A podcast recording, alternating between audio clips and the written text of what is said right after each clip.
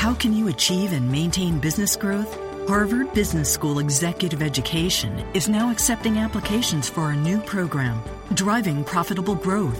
Taking place in Boston from October 25th through the 28th, this program focuses on business expansion and organizational growth strategies that can lead your company into the future. Learn more about this three-day program for senior leaders by visiting hbs.me slash growth. That's hbs.me slash growth.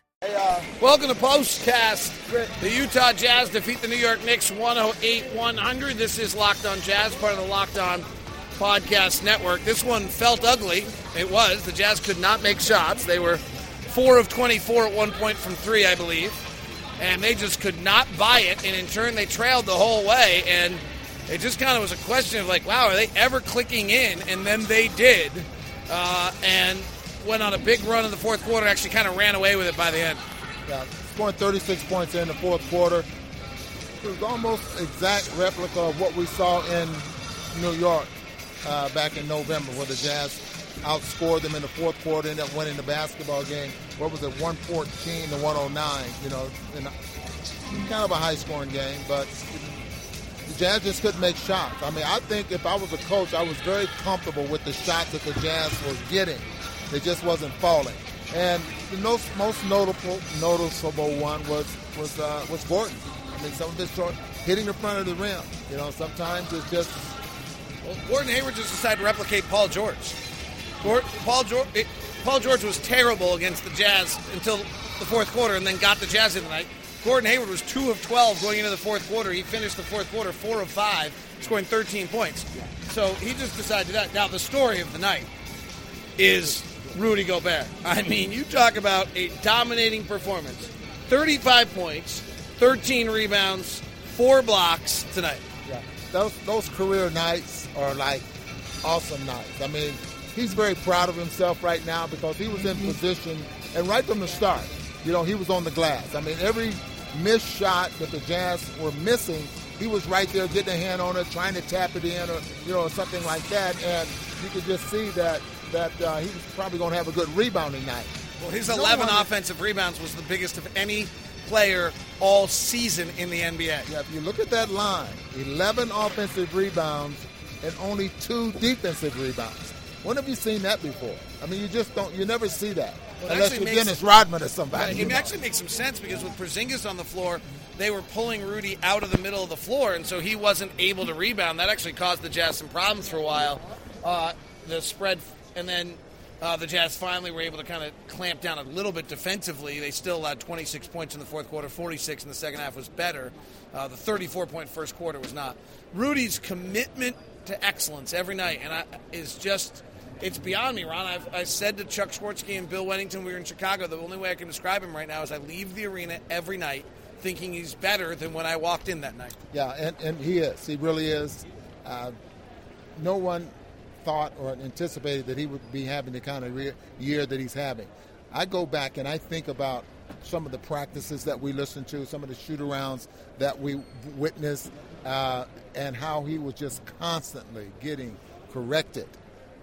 And now we don't see that much of that anymore because I think he's, he gets it. He's starting to realize uh, uh, what's important for him to help this team win. And hell, you just face it. He's showing it on the floor. And that's an effort night tonight. Like everything, when he's making those plays, when he's getting 11 offensive rebounds, Jazz ended up with second chance points tonight. The Jazz ended up with 30 second chance points. He probably had seemingly most of them. Uh, you know, they had 10 second chance point field goals. That he might have, you know, he might have had four or five of those on jam follows. That's just an energy commitment to excellence uh, on every single one of those plays. This is the 30th ranked defensive rebounding team in the league.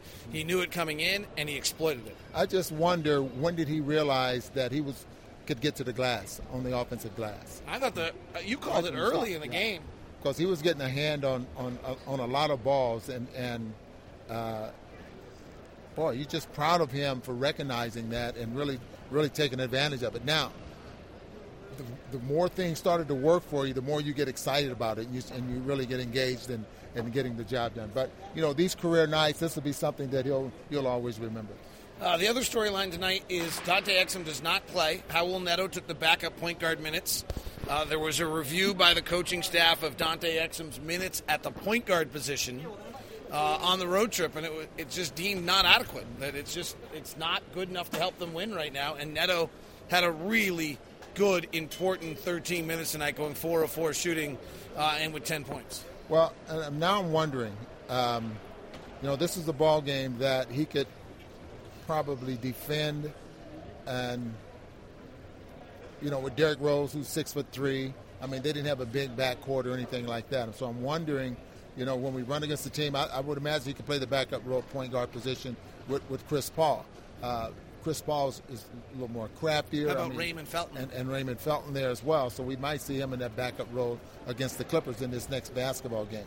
But he knew before the ball game started, if you heard what he said, that the coaches came to him today and said, you know, you're going to get some minutes tonight. So he came mentally ready to play. And worth noting, he was in the arena or in the Zions Bank Center. They did not have shoot around this morning, but Rudy Gobert and Raul Neto were the two that were there when we got there today for the workouts. That doesn't mean other guys weren't there earlier, but the two that were there when we were there were Rudy Gobert doing some work, talking to some of the older players, and Raul Neto talking to, uh, got to talk to John Stockton. As um, I'm, I'm, by the way. I, I have no idea if this is true. This was my interpretation. This is, and he can totally tell me that I'm full of it, but he's so nice he won't.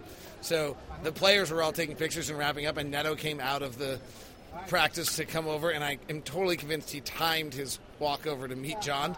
But he's such a nice guy that he kind of, and I brought him over and was like, "Oh, have you guys met?" Like, like I'm totally convinced. and then I was like, and then I was like, "Raul, would you like a picture?" And he's like, "Yes."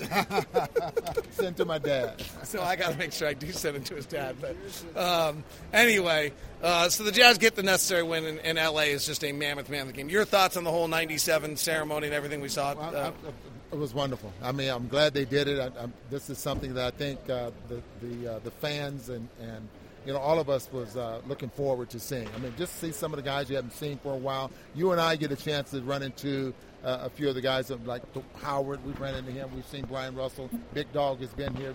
Uh, we see John. Greg Foster's Greg, always so Greg friendly. Foster. So we get a chance to see some of those guys, but the fans, you know, uh, you know, they don't. So this was it was really really nice and and kudos and, and nicely done for Derek